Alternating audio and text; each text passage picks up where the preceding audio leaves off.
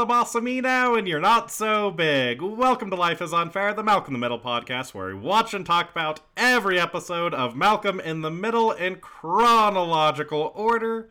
Today we are talking about Lois Battles Jamie, which originally aired January 23rd, 2005, was directed by Stephen Welch, and written by Michael Glouberman. Hi, I'm Jake, and this podcast is being featured on GiantJackass.com. And I'm David, and a lifetime ban from the podcast. A lifetime ban? Never been more appropriate. Right? God. Uh, I know someone that might be getting a lifetime ban. and he doesn't even know. he sure doesn't. Oh my god.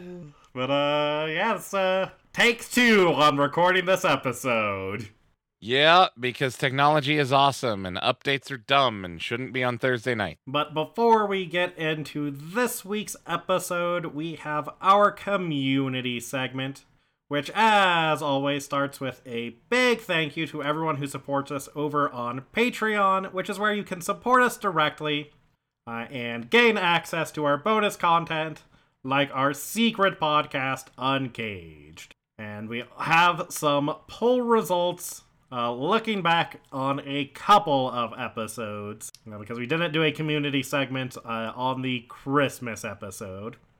Uh, so, first up, we are looking back on Hal's Christmas gift for our shittiest and least shitty kid award, uh, where we both chose Dewey as least shitty kid. Uh, for just sort of not really doing anything wrong over the course of the episode. And uh, the internet agreed with us, with Dewey getting 57% of the vote, with Reese and Malcolm splitting the remainder. At least they agreed with us because we were right. Uh, perfect Angel Dewey. That's right. Then for uh, shittiest kid for that episode, you chose Malcolm for uh, getting a random stranger assaulted. Yeah, the correct choice. Uh, while I chose Reese uh, for destroying a Picasso in the cold open. Oh, Uh, that argument is some. Yes, David? No, keep going. It's fine. We'll get to it, Oh. I'm sure. Uh, yes, this ended up being a uh, pretty contentious uh, amongst the uh, audience as well. Uh, I ended up winning uh, with, with 57% of people voting for Reese, with the other 42% going for Malcolm. But there was some uh, disagreement in the replies for that poll. As uh, Gunkioni on Twitter uh, said Picasso paintings sell for six figures at the very least and easily can be worth tens of millions. That's life changing money. Reese's shittiest for life for that. Again, disagree because money isn't everything. Yes, selling the Picasso could have helped the family out, blah, blah, blah, blah, blah. They didn't even know it was there. Again, Reese did not know what he was doing. Malcolm knew. Intent matters.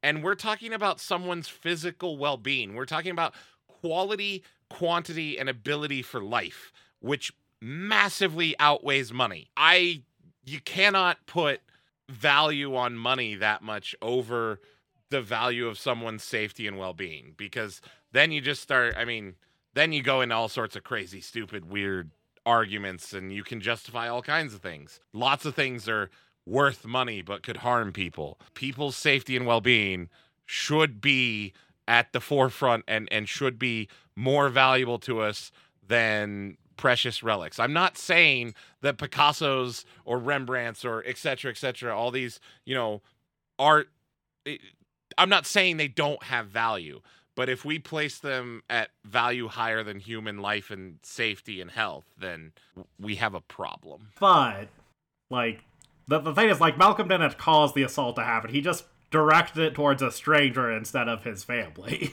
Yeah, and also kind of caused it. to happen. I mean, it's still shitty, but he didn't directly cause this, like, violence to occur. The, the violence was already going to occur. yeah, because the bikes got. Ugh. Yes. Like I, I don't disagree with you in principle, but in the uh, particular circumstances, I I do think there's, you know, further context. To- Is there? yes. Is there? Like, look, I'm still a shitty person if instead of you stabbing me, I convince you to stab my neighbor. Agreed. It's way shittier than destroying a painting to me. I don't know. I mean, I think it also like I guess depends on like what level of like violence you, you think may have occurred there, which uh, is not very clear in the episode. It's not, but I still don't know. I don't know. Willingly deflecting, because not only is he willingly deflecting accountability, but he's willfully inflicting harm on someone else. True. We we decide that people need to go to prison for those kind of actions in our society. Like, I mean, that's it's it's a problem. All I'm saying. I'm not disputing that Malcolm very shitty in that episode. That's hundred percent true. I'm just disputing potentially the level of shitty as compared just- to Reese. I just can't possibly understand how we compare literally getting someone assaulted to property damage, especially property that no one knew about. I, I mean, yeah, but I, I'm not thinking like for me the monetary stuff is like entirely secondary. Like it, it, is about like him destroying this like unique like thing, like the, the- this relic, I guess. which has like cultural and, and historic significance. Yeah. Eh. I mean, maybe. I that that seems to be the implication. In in theory, sure. I I just I still, it's a very real person who got very real assaulted by a lot of dudes. Uh, by two dudes. No, it's like four of them. No, it's two. It's No, two it's guys. like no, it's more than two. I'll go there's rewatch the episode, but I am 100% confident it's two dudes. I am 100% confident that it's four or more. Okay, I'll go back and I will rewatch and I will report that you're wrong. Listen, I am willing to accept it if I am, but I legitimately like have a deep-rooted like vision of this being four dudes. Okay, well, I, I guess we'll see. Yeah, I might have to watch the episode back as well just for posterities. Fair. Jake doesn't come in here trying to pull some shenanigans. Wow, wow. You think I would do that, David? Yes. yes, yes, I do. You think I would gaslight my friend for fun? Yes. You literally just did. We're, you we just fucked with and texted Eric some shit to fuck with him while we were recording this episode. That wasn't gaslighting. It wasn't yet. We were getting there. no, gaslighting is what I do to our friend Jesse by telling him that I'm Canadian. That's fair. That's fair. Yeah. So I hate you. But uh, get, get, getting back to that uh, conversation, uh, uh, Joe Balls also replied Oh, I missed that one. uh, as he said, uh, like he, he, he replied to uh, Gonkione's reply, uh, and uh, they said, to be honest, I think Reese unknowingly did the family a favor. I feel like with that amount of money, it would tear the family apart within a few months. That uh, that's not to mention uh, if the case would be where the kids sold the painting before the parents found out and blew the money. Bro, right? Right? I Yeah, you know what? that- I like that's that. Not again. I I don't agree with the destroying of the Picasso and I don't disagree that the money could help the family. I just my ethics, my my ethos eh, causing direct harm to someone and not taking accountability for your actions are way worse than destroying something like that. Yeah, fair That's enough. just Uh, my personal opinion. Yeah, again, I think like part of it does just come down to like what you envision happened to that guy. Because like in my mind, they they like probably like shoved him around a little, like maybe like a black eye kind of scenario. But like, you, it, it wouldn't be out of the question to envision something much worse. Yeah, If, like any, any like lasting harm occurred to that guy, then I actually agree with you. That's just not like what happened in my head canon. It's two to six guys somewhere in there. Bikers assaulting some Joe Blow who kind of looks like Hal. Yeah, I'm but but one, but the the types of bikes that they are, and the way the Uh-huh. guys look, they don't come off as like in a biker gang bikers. That they come off as like guys who happen to own motorcycles. I mean, yeah, but when you have more than two guys beating on somebody, I Are never there more s- than two? I That's don't know. I really think there are. I could swear that there's like four of them that you see. Maybe, and I just like only focused on the two that talked. Well, you have the two that talk, and then they're like center stage, and then there's like two more behind them, if my memory is correct. I, I don't think so, but I again I will go back and rewatch. I appreciate that because now I want to know if I'm right. Fair. You uh, you said it with such conviction, and it's just a mental image for me. It's not like something that I'm like, no, I know this. right. But I'm like, fuck, do I know this? Is Jake gaslighting me? That's that's the age old question, David. but uh, we also have our poll results for Hal sleepwalks, uh, which uh, we were very agreeable on, as uh, Eric was saving his nonsense for WTFF. Uh, nonsense is correct. But uh, we all agreed that Reese uh, was shittiest for taking advantage of Hal and, you know, making him do all that awful stuff.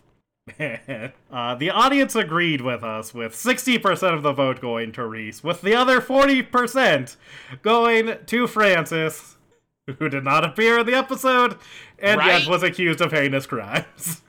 Ah, Eric, Eric, Eric, Eric. This can't continue. then uh, for least shitty kid, we all chose Dewey for helping Hanson and Zoe. Uh, and the audience agreed with us on that as well, with Dewey winning with 50% of the vote, with Reese and Malcolm uh, both getting the other 25%. Okay. But getting into this week's episode, we have Again. a Hal. Yep. a Hal centric cold open as Hal is talking on the phone to his boss. And he's saying, Do you remember a few weeks ago when some idiot left uh, the tinfoil on their burrito when they put it in the microwave and caused all of the sprinklers in the office to go off, destroying all of the company's servers? Well, wouldn't you like to know what slack jawed idiot was responsible for that? And he's like very clearly about to like confess to doing this thing and like tell his boss off when Malcolm runs into the kitchen uh, with a lottery ticket in hand saying, Dad, you need four apples to win. Uh, you only have three. You just won a free lottery ticket. and Hal immediately like shifts gears and says it was Phil from accounting. but I think you should take it easy on him as he's been uh, having some trouble at home lately. His wife uh, is a drinker and uh, she's not particularly faithful. Jesus, Hal. Setting that poor man up.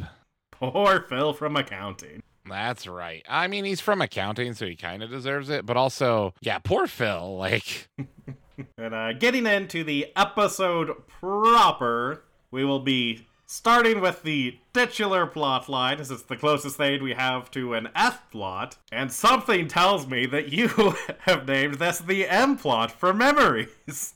you know, I did. That was the name. However, I thought, in fairness to the audience and to you, I should change the name now that we're on take two. Yeah? It's now the DA plotline W- what does DA stand for? for deep analysis, Jake. Uh, you're a real piece of shit, David. I know. Uh no, it's it's the M plot. That that's the name. I just had to mess with you because because you already knew.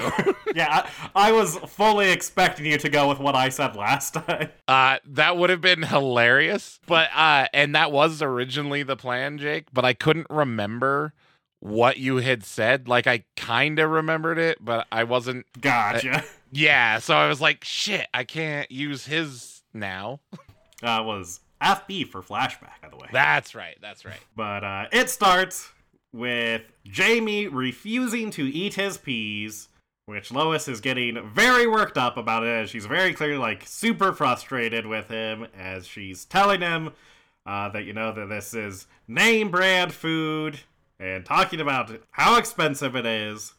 And when he's still refusing to eat it, she decides to plug his nose and tell him uh, that if he wants to breathe, he's gonna have to open his mouth. and of course, when he does, she puts the spoon in his mouth and makes him eat the peas. And as she's like telling him, see, that's not so bad, is it?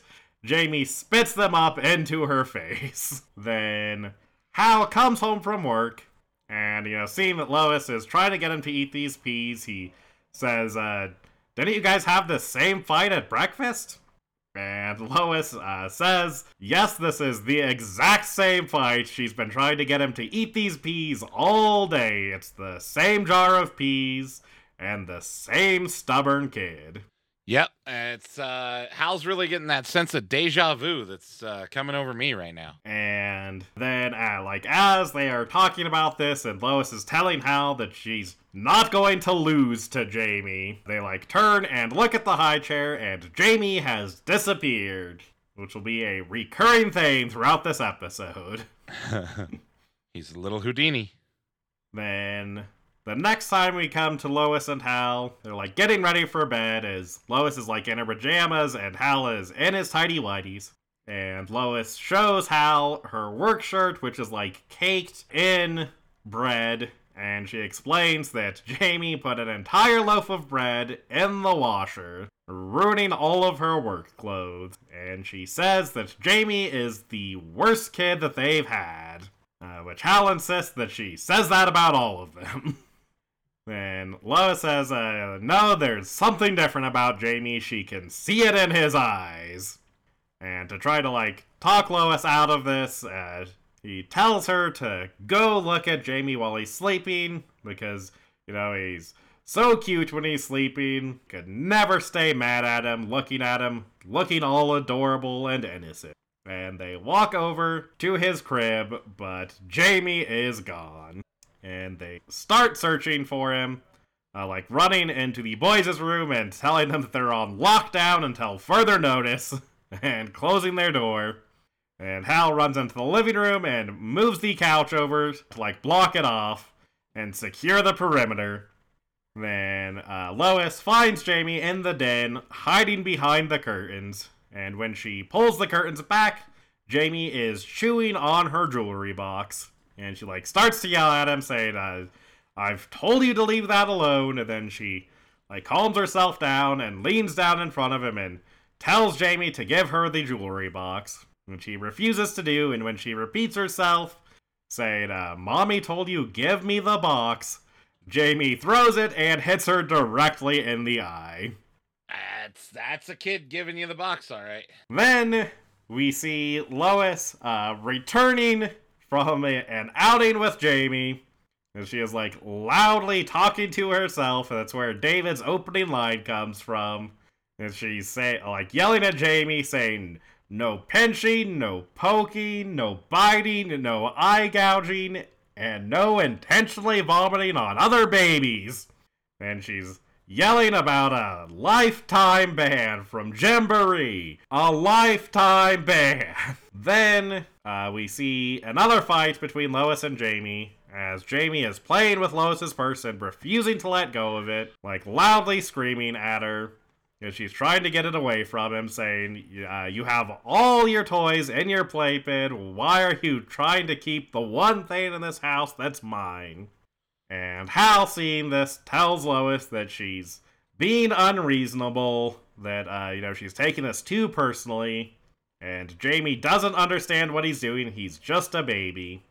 And he tells her that she should uh, give him the purse for a few minutes and he'll get tired of it and give it back. Huh, huh. Which Lois does. She gives him the purse and says, You can play with mommy's purse for five minutes. And it cuts to them taking the purse back, which Hal is like looking into the purse, looking disgusted, as he says, uh, I thought you said he wasn't eating anything. ah, babies. then uh, we see Lois once again trying to get Jamie to eat, and she has put him in his high chair, and she ties him to it with a blanket this time. Then she uh, turns around, like goes over to the fridge, and when she opens it, the like fridge door uh, like covers Jamie, like hiding him from the camera. And then she like reaches in and grabs the jar of baby food and closes it, And when she does, Jamie is gone again. Then she starts uh, searching around, trying to lure Jamie out by tying one of those giant lollipops to some string and, like, dragging it on the ground while saying things that she thinks will entice him. That's right. He doesn't have to eat his veggies anymore, and she surrenders. Yes, and she has a tiny pony for him that just wants to give him hugs and let him eat candy corn. Yeah, that seems real. and as she's attempting this method in her bedroom, she like hears from behind her the sound of Itsy Bitsy Spider playing, and the like camera angles and like cinematography like turn horror movie mode as it's like an extreme close up of Lois's face, and then like a tracking shot behind her as she like walks down the hallway. Then it cuts to a uh, like POV shot under the kitchen table where Jamie is hiding, like complete with his heavy breathing. yeah, it's it's pretty great, honestly. Like I I love it. Lois like turns off the toy that was playing the, the the music and like turns around, looking around for Jamie, and she sees movement in the kitchen and like sprints in and like uses a laundry basket to capture what she thinks is Jamie. But when she says, "Ha, got you," and like pulls it back, she finds that it's not Jamie. Uh, it's a baby doll, and the cabinet in the kitchen like falls down, almost crushing her to death. then it cuts to Malcolm and Dewey cleaning up the mess from this uh, attempted murder. and Dewey is complaining, saying it's not fair that uh, Jamie tries to kill mom and we have to clean up the mess. But Malcolm just says that they have to give Jamie kudos because he came the closest to actually doing it any of them ever have. oh boy. Then we cut over to Hal and Lois as Lois is taking a bubble bath while Hal is rubbing her feet and like trying to soothe her. And Lois tells Hal that uh, you know she's been worn down by the other boys. She always thought that it was making her stronger, but they were actually termites eating away at her. Uh, like uh, termites eating away at a house until all that's left is the paint. I'm just paint now, and Jamie can sense it. and she tells Hal that she's giving up, that Hal's going to have to be in charge of the boys from now on. And when she says that, Hal immediately goes into panic mode. Rightfully so. As he like stops rubbing her feet and like backs away from her, saying, "No, no, no, no, no! You can't leave me alone with them. We had a deal." Which I mean, these with these kids, that's hmm, I get it. but apparently, the breakdown of their parental duties are that Lois is in charge of the spiritual and emotional development of the children, discipline and scary injuries, and Hal is in charge of killing spiders, marking their heights on, on the uh, door frame, and car snacks. uh, with Lois still saying, you know, she just can't do it anymore, Hal starts talking her up, saying that she's the best there's ever been. Uh, that she's been crushing the boys into submission all these years, not because she has to, but for love of the game. yeah, it's a very like sports esque pep talk, which I love. 100%. and Hal says that she just has to remember what gave her that spark in the first place, and he's going to help. And it cuts to Francis walking into the house with his bags, asking, uh, So, what did you need from me? oh, Francis, if only you knew. And they like sit Francis down and uh, tell him that they want him to try to remember back to his earliest memories. Uh, which, when Francis asks, Why do you want me to do that? Hal just snaps at him, saying, Don't ask questions, just do what we're saying. and uh, Francis says that he doesn't want to do that because his childhood was a nightmare and he spent his whole life trying to board up that haunted house. But they, like, press him with, with Lois saying that he's the only one that can help. They they're not sure what they're looking for, but he's the only one that could remember it. And Francis like reluctantly agrees to help and says that he remembers uh, an apartment that they lived in that was really colorful. And uh, that cuts into a flashback of the apartment that we've seen that was like completely white before Francis got a hold of it. and it's like completely covered in like crayon and like food and just general toddler destruction. It 100% looks like if you took one of those like model homes and then tried to turn it into like a kid's works.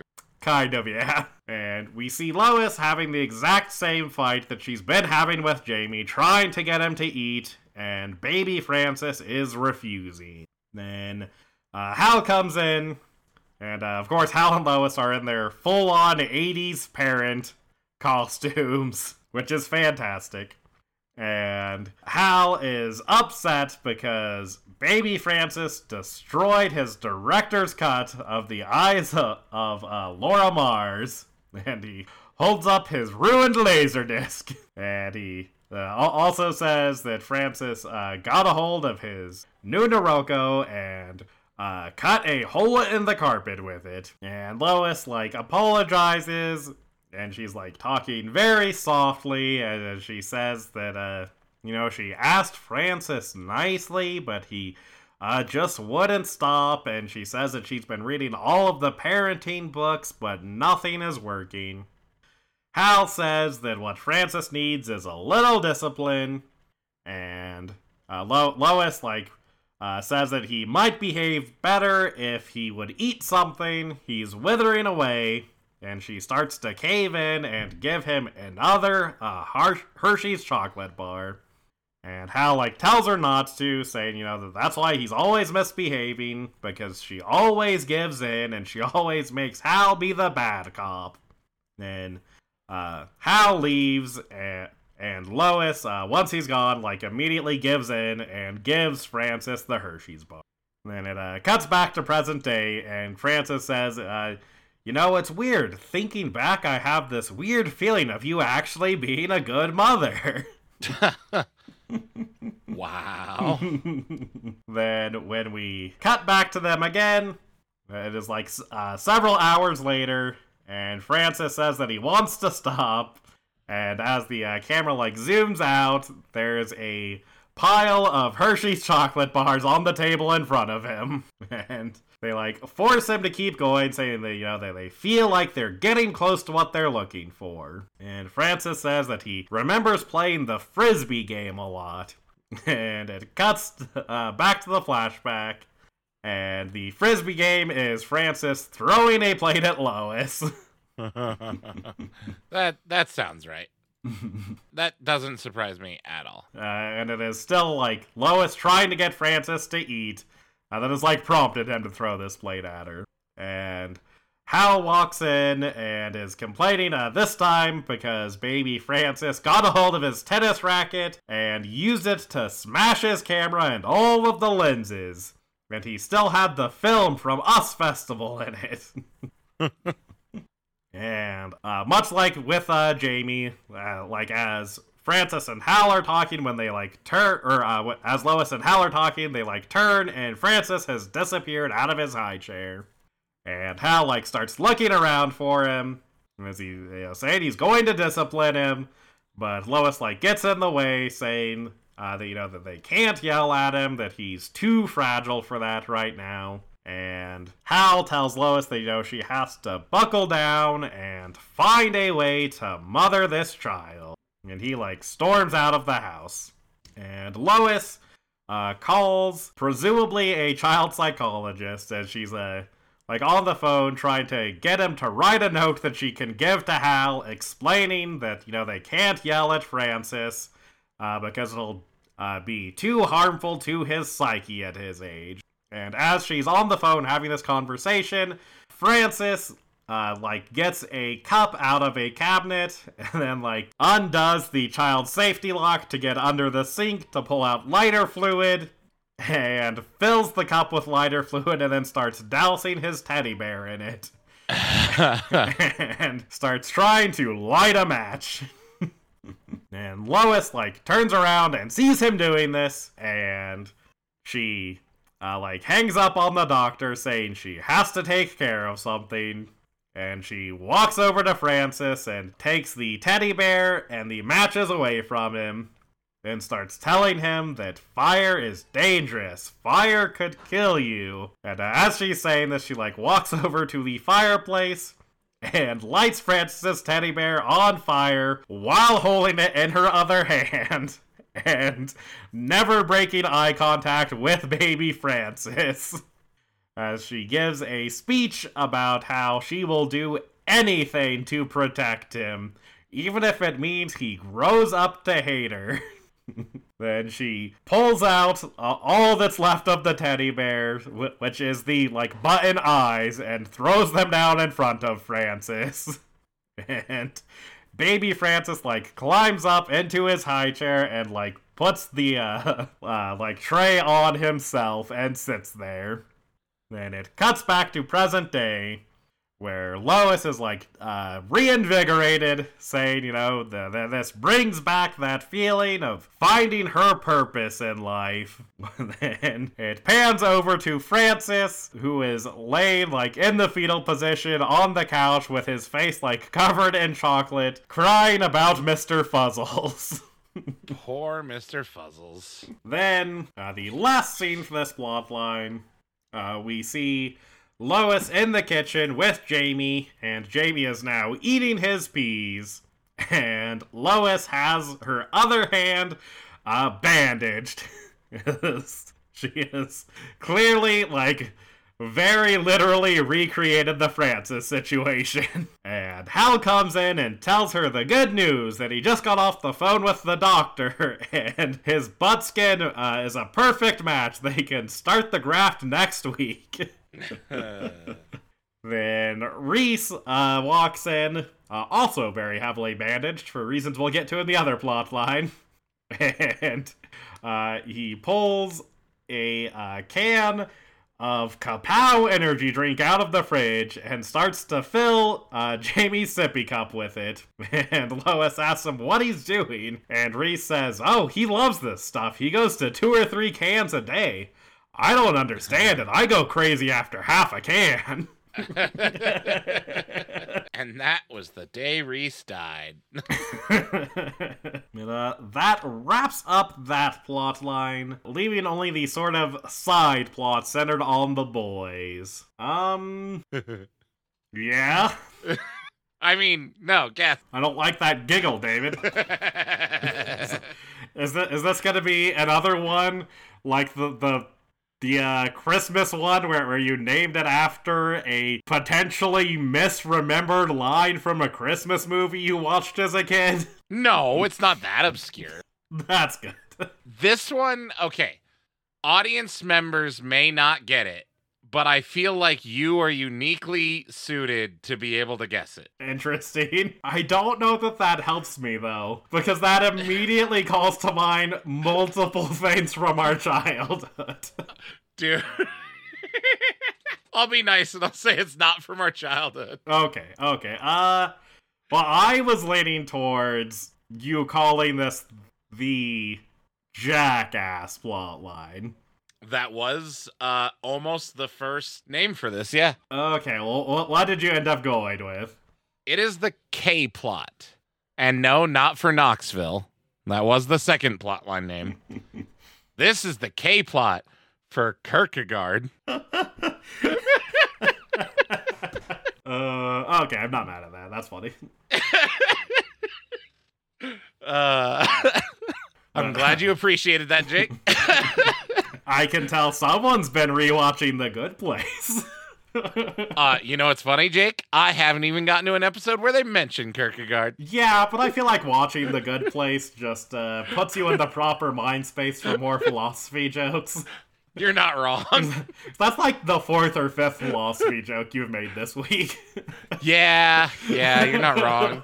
This, is definitely part of it. That and and I got irritated that our friend mentioned a philosopher that I had never heard of. So I've been like Google searching and researching without actually reading their work because they seem like a boring fucking philosopher. But God, I've been doing a lot. Of, Here's the name and and what school of philosophy they're associated with.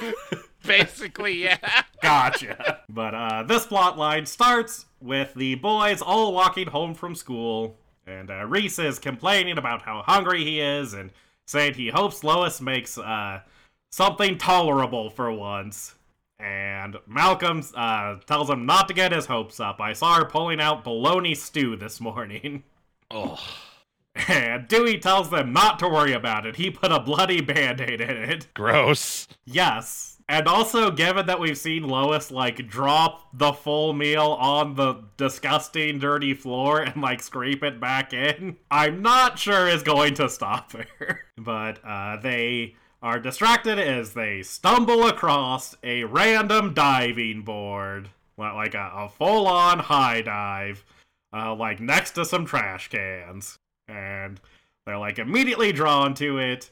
And Reese says, We need this. And when Malcolm asks for what, Reese just says, It tall, bouncy. and Malcolm says, He's right, we need it. and they like all three like get around it and start dragging it home like one foot at a time as they keep counting down. all right, three, two, one, go, making it like a foot and having to drop it. yeah it is uh it is very much so that like deterministic like young young man thing of like this is the dumbest thing we've done but it's also going to be the greatest thing it it gives you strength that you didn't know you had before i remember those days One hundred percent. Th- This would have gone down exactly like this. Had we Oh. ever stumbled across a high dive randomly in like an alley, a thousand percent it would have it would have been coming home with absolutely no plan in mind what to do with it, but it had to come home. well yeah you don't need a plan jake the plan comes to you the inspiration speaks to you But they do manage to get it home. As uh, as they're doing that, uh, Dewey says, "You know, th- this is far enough. We have to stop here. I, I needs to empty the blood out of my shoes again." then, uh, finally getting it in position, Reese declares that this diving board is the answer. And Malcolm asks, "The answer to what?" And Reese says, "I don't know the question yet, but this is the answer." that's a very philosophical thought and they like start uh, tearing branches uh, off of the bushes that it's next to in order to hide it. Then uh, we see the boys uh, all like sitting and admiring the diving board, trying to come up with what they're going to do with it. And Dewey suggests that they tie mattresses to their body and jump off of it.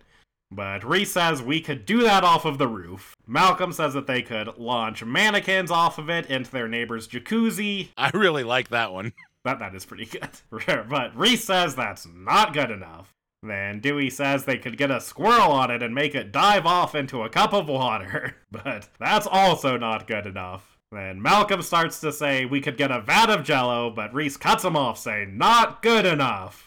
Then uh, he like turns to it and looks at it and says, okay, I've got it. We tie a dog to a bicycle. And then he like sighs disappointed and says, no, that's not good enough either. thank god Reese, stop doing horrible things to animals. right? But I mean, this is where we see the uh, existential crisis come in. Yes, th- this is the start of it. And then uh, that is where Lois comes home talking about Jamie getting the lifetime ban from Gymboree, as she is like loudly declaring all of this, uh, like sort of to the boys, but very clearly more to herself. Uh, and she like looks directly at them with the diving board like right behind them, but she's so caught up in her confrontation with Jamie that she doesn't even notice it. And she just walks inside. Must be a sign that we're supposed to keep it. That's right. Then we once again see the boys like now going crazy as they're trying to figure out what to do with this that's good enough for th- this high dive.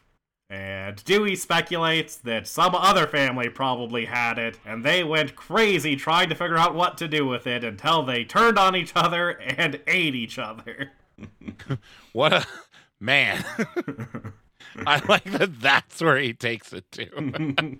and Reese says that, you know, he knows they can come up with something. They're better than this. And he points out that when they found that uh, roadkill groundhog, they came up with like a hundred things to do with that, from the disturbing to the beautiful.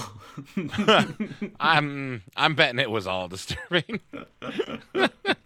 and uh, Dewey just says, "I miss Flatty." Aw, he named it. And Reese says they need to start thinking outside the box, and he asks Dewey what would you want someone to do with you if you were a diving board? And Dewey immediately says, I'd want to go ice skating. and Reese says, That's stupid. That place is freezing and it's always packed. And Dewey says, Yeah, but they have good hot dogs. and Reese says, Their hot dogs are terrible compared to the hot dogs at the train station. but Dewey's ass. Why would, would a diving board go to the train station? Why would it go ice skating, Dewey? Come on. Come on. Amateur questions. and Malcolm reins them back in, saying, Okay, back in the box. Yeah. I, I do love that line. I feel like there's times at work where I have to do that. That's enough out of the box thinking for you people. Maybe the box was built for a reason. Then, uh, after the attempted murder of Lois, uh, we see Reese taking Jamie outside and declaring Jamie as the one and saying he'll be the one to show them what to do with the diving board. and he's holding Jamie like Rafiki style up to the diving board. Yes.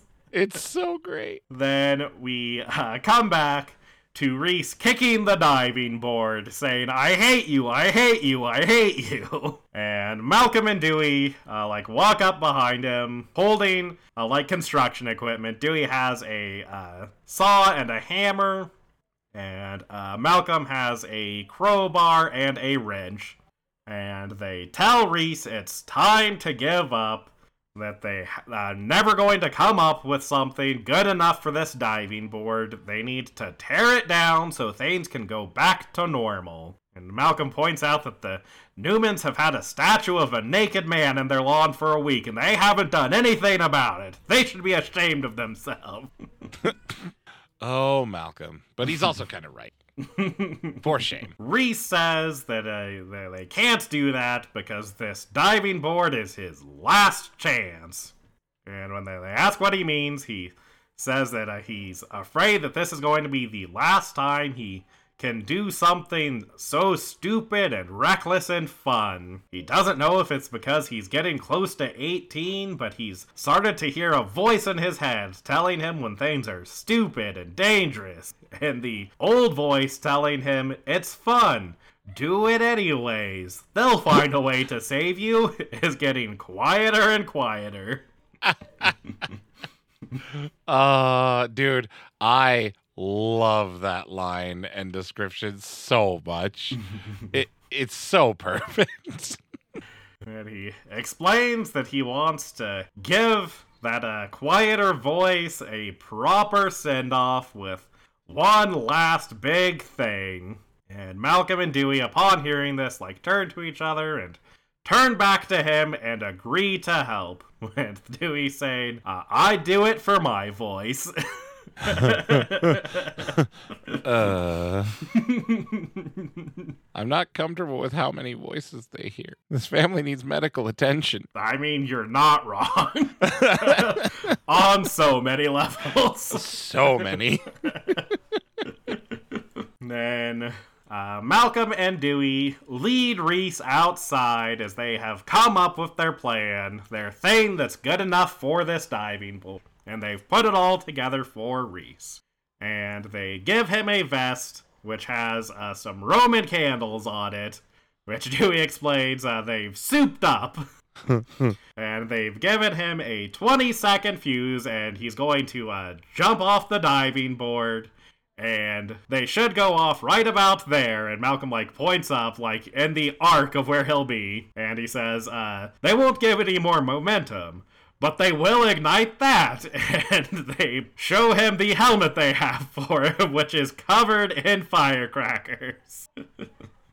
and they tell him that he's going to land in the kiddie pool that they have put on the roof, and uh, they, they figure there's a 50 50 chance it puts him out uh, if the roof doesn't collapse or ignite. And the like final uh, step, which is where my opening line comes from, is Malcolm like points over to a camera they have set up with some like wires like uh, going into their room, and he says that that camera is connected directly to the internet.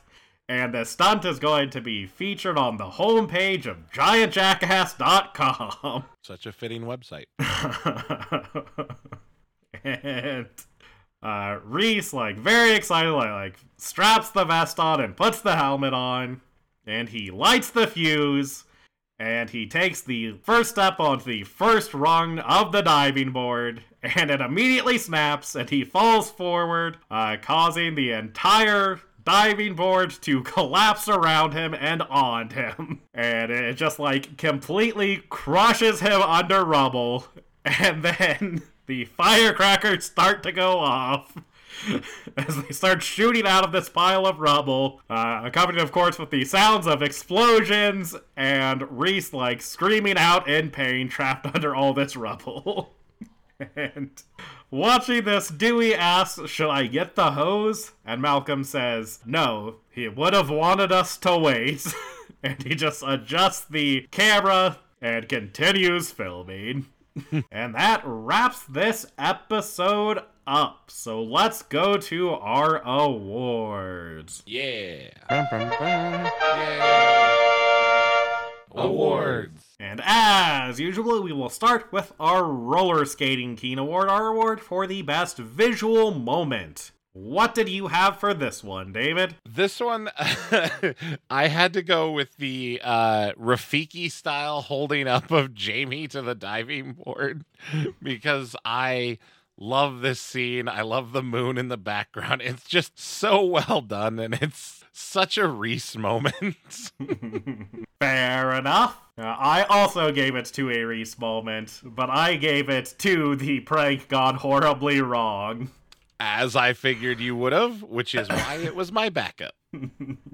just watching it just like like piece by piece this entire diving board like falling apart and just falling on him and then just the sight of the uh like uh, roman candles going off shooting out of the pile of rubble is so funny it was great. And uh, I did, uh, with my initial view, and I did time it, and the, the fuse time is accurate. It is 20 seconds from Reese lighting it to them starting to go off. That's awesome. I the gag was good enough. I didn't even care. Fair. then moving on to our next award, what did you give your hot dog with mustard award? Your award for the best line. It, eh, I had to give it to Hal. It's such a relatable line for I don't know any parent, but especially the Wilkersons. Face it, Lois, it's the hand we were dealt. God just doesn't like us. oh, this line talking about about Jamie and the boys is just so funny and so well delivered. Uh, fair enough. That was also my first choice. But since you took that, I will go with my backup, which is you see this? This is the answer. The answer to what? I don't know what the question is, but this is the answer. uh, yeah, that's a great line. And moving on to our next award, which of these plot lines did you give the A plot of your heart? Uh, I I had to give it to the I love the Lois versus Jamie plotline, so I ended up giving it to that. Although even though like most of my favorite moments didn't come from that, like overall as a singular plotline, I think that it was superior. Yeah, that that's fair. There's a lot more going on as far as like character growth and, and like stuff like that as well. In that yeah, and like it does have very good highs. It's not like it's not like it's it's a low point or anything. It just Yeah, like both plot lines are really good in this episode. yes, I think the other one had higher highs, but I do think that this one definitely has more going for it. So Uh, that, that that is fair, but I ended up going with the other plot line as the A plot of my heart. that's fair. I can I could see it. I I can understand that. Like I can't be mad at that decision. Yeah, and, and I mean it's just like I, I I love when Malcolm in the Middle gets into like just the stupidity of childhood. right? Yeah. Oh yeah. I mean, I'm pretty sure we told the story on here a couple times about, you know, trying to get my brother to jump off the roof into a pile of leaves that you would put cinder blocks into because we were like, this is going to be funny. I still to this day don't know why we thought it was going to be funny, but I mean I stand by it. It's a good prank. I but I mean, that's, you know, that's kids for you, especially boys. Oh yeah, yeah. And I mean, like, I I remember my my brother and uh his his friends doing uh jousting using On the like, bikes with the posts. Yes. Ah, Uh, yeah. Oh man. Yeah, Yes. yeah, yeah. Stupid shit like that, just constantly. Constantly, indeed. It's just so funny. God, the fact that we survived our childhood is. yeah. The fact my brother Willie survived childhood is especially miraculous. yeah, 100% accurate. he used to try to do the thing from action movies where they like hold on to the back of a car Yeah. and like stand and just like drag their feet Yeah. because he was convinced he could learn how to do it. I remember that. He used to try to run across walls. Sometimes he'd be successful. And I'm talking like trailer walls. So, like, he'd also a lot of times put his foot through the wall. oh yeah, yeah. I still remember the one time he went, Watch this, and just smashed a cinder block over his head for literally no reason. To prove he could smash a cinder block over his head.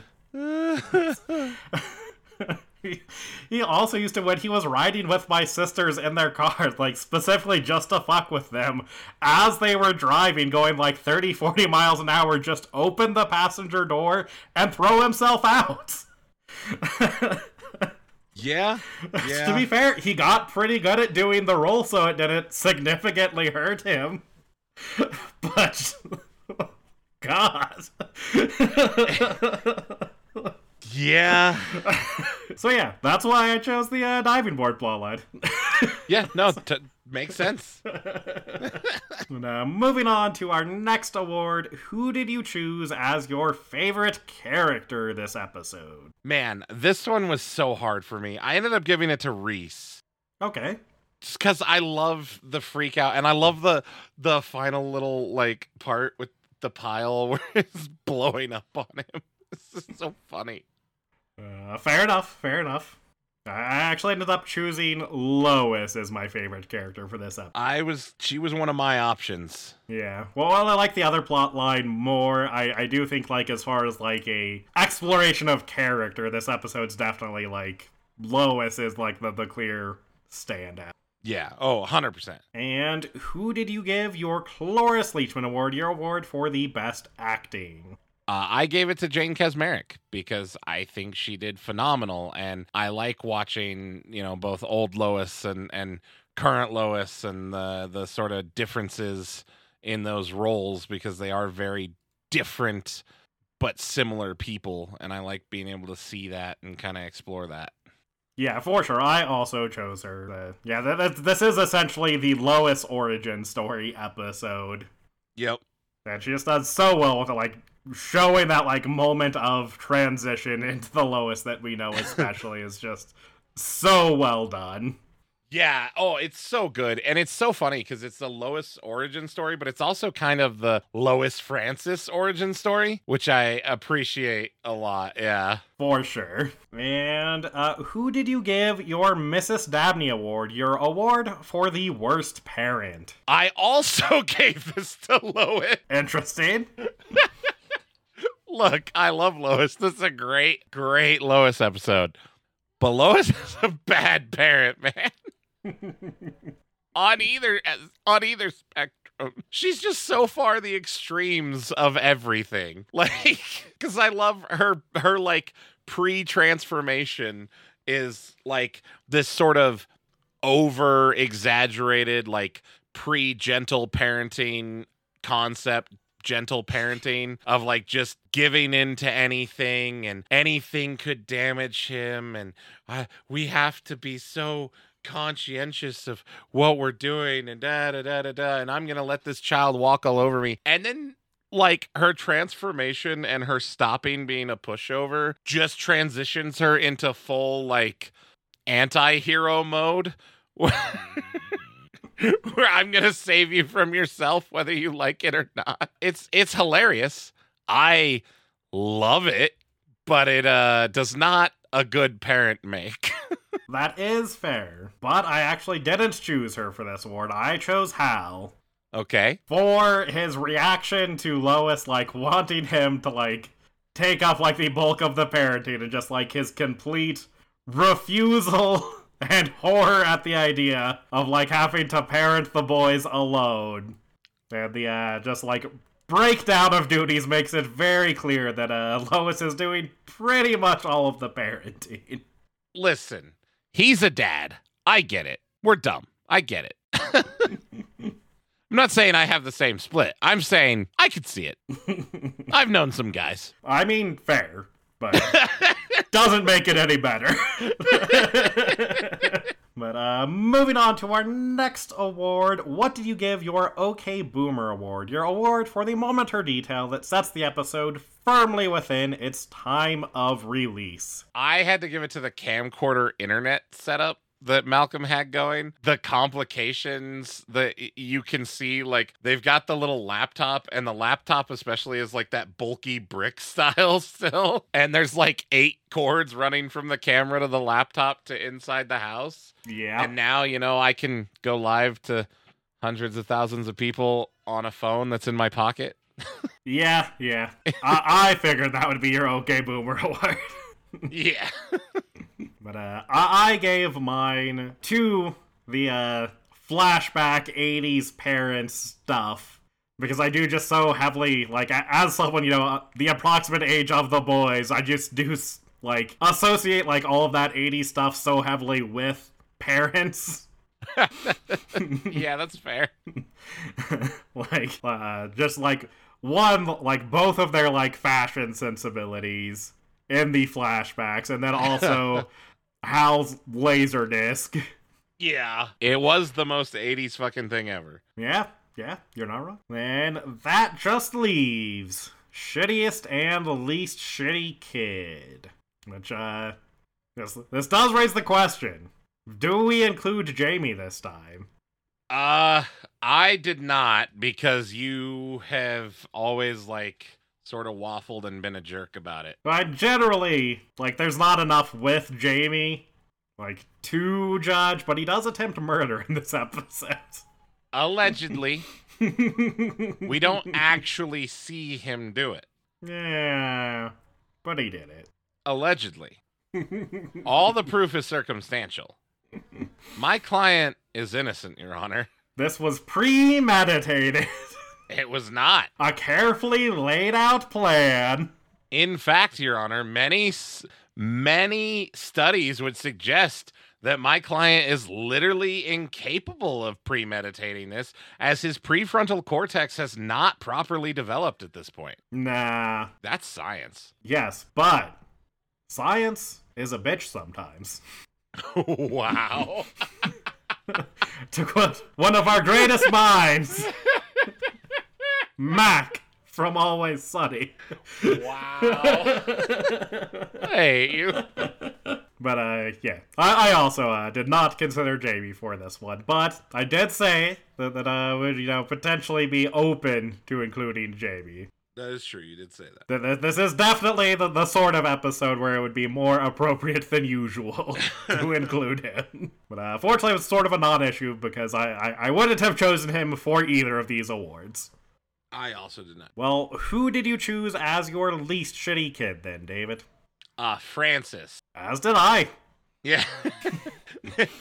his re-traumatization of himself in order to assist his parents was a selfless act, and he's starting to come back to the advanced Francis that we know and love that isn't poisoning his brothers. That was like three episodes ago at this point, David. Who can remember that far back? It's nice to see the real Francis back. That's all I'm saying. Fair enough. Yeah, that's, that's all, all the same reasons I chose Francis. And the only shitty things we see him doing in this episode are as like a, a small baby who doesn't know better. Yeah, exactly. And who did you choose as shittiest kid? I gave it to Reese. All right, we're we are in agreement this episode, David. I also chose Reese's shittiest kid. Okay. What really sealed the deal for me? Like, there's other shitty things that he does. And, you know, obviously I was giving him shitty points, but not full shitty points for like the mentioning of what he was going to do to animals. Uh-huh. But, uh, but the giving the energy drink to the baby, you're a monster. Yes, that that is also what sealed him as my shittiest kid. Because I, I think the implication they're going for is like all the shitty stuff Jamie was doing in this episode was because Reese has been filling him full of these energy drinks, Yeah. causing him to misbehave. So like even Jamie's, you know, almost killing Lois is actually on Reese, not Jamie.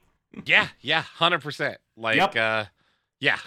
okay, well, uh, w- w- with uh, all of that agreeability aside, that uh closes up our awards, but we have a couple of segments left, beginning with the Cranston Connection, which is where we draw connections between various characters played by Bryan Cranston, as we have determined that in some form or fashion they are all one character. And in this episode, we see some more of the skills that will uh, eventually be used once uh, he becomes the character known as Dr. Templeton, the psychiatrist in Curb Your Enthusiasm. This is sort of the middle step. As a in a earlier episode, we saw him like gaining the his interest in psychology, and here we see him starting to use some of that psychology as he's attempting to help Lois uh, find you, you know the, this this spark for this thing that she used to have passion for, and he's doing it by uh, bringing Francis in and you know clearly guiding him through uh, retrieving the, these you know buried deep memories. Uh, so, uh, you know, clearly he's been working on these skills in the uh, time between these episodes, and this is the first time we see him applying those skills after gaining his interest in psychology. Okay. All right. Uh, eventually, he'll be, you know, for a short time, a practicing psychologist. Okay. You know, that tracks. It's one of many, many things that, you know, he just becomes really good at. That's true, and uh, I have a feeling we'll be seeing more of this plot line, David. Yeah? Yeah. Okay. Uh, assuming I'm on whatever Cranston connection the thing I'm remembering episode is from. That was very vague and I appreciate it. You're welcome. and that just leaves David's guessing game. Uh, which you did uh, pretty well on this one. Yeah. As you uh, were, were correct that uh, Jamie would like start acting out and misbehaving, uh, and you even said that you thought that there would be a callback to uh, the, the like previous episode with, with the flashback uh, to like Francis destroying the apartment, uh, which obviously happens much more directly than you were predicting. It's not a, a callback to it or like a reference to it. We straight up like get multiple flashbacks back to that. Right. Yeah. And you, you were also correct that Lois would be like struggling to deal with a baby again. Although you thought that like the thing that that would like be causing her to like struggle with that is that she would be trying to like use like mind games and, and sort of the methods she's been using on the older boys on Jamie, which you didn't really see too much of. Fair. Uh, so with that, I gave you a 94%. For- Yeah. And what do you think happens next week in Malcolm's car? I think that we're going to see Malcolm getting obsessed with getting a car. I think he's getting to that age where it's like, oh, I have to have a car. All the cool kids have cars. And we'll probably see a lot of Malcolm like lying or cheating or or just, you know, scheming in order to get a car. Because obviously we know the Wilkersons are still broke. It's not like he's you know, gonna get a car bought for him by Hal and Lois, but he's gonna come up with some sort of way to get a car, I think, and we're gonna see him like sort of really dive into that and in the process maybe become like one of those like really car obsessed dudes, you know? And I, I don't know if he's gonna get the car or not, but I know that he's gonna be obsessed with the car and and obtaining this object and and you know, I could see him, like I said, like scheming to get some sort of uh like first time, you know, rough riding car but he's all obsessed with it and he's gonna do this and that and he's gonna upgrade it like this and he's gonna then he's gonna get and work and save and get this thing because that's what most young guys do at that age because they want a car and they want a nice car because they think it's gonna help them get chicks No, that doesn't sound. Just because you didn't have that Yeah. experience most other red-blooded american males are convinced at some point in their life even if it's just for a couple months that man if i had a car chicks would dig me and then you grow up and you realize that everything about that sentence is awful Yeah, I don't know. I just don't think that adds up. I don't. I don't think teenage boys are into cars. yeah listen jake just because you wanted to beat feet everywhere doesn't mean that everyone's that way All right. Well, that wraps this episode up. Thank you for listening. As always, thanks and credit to Jacob Neufeld, who does our intro and outro music. If you would like to hear more of his music, you can find the links to do so in our episode descriptions. And if you'd like to get in touch with us, you can reach us uh, by email, where we are lifeisunfairpod at gmail.com, or on Twitter, where we are unfair underscore podcast. And if you enjoy the banter back and forth here and want to catch more of us live, head on over to twitch.tv slash lpdeathray where we play video games, chat with people, and in general, have a good time. And remember, life is unfair.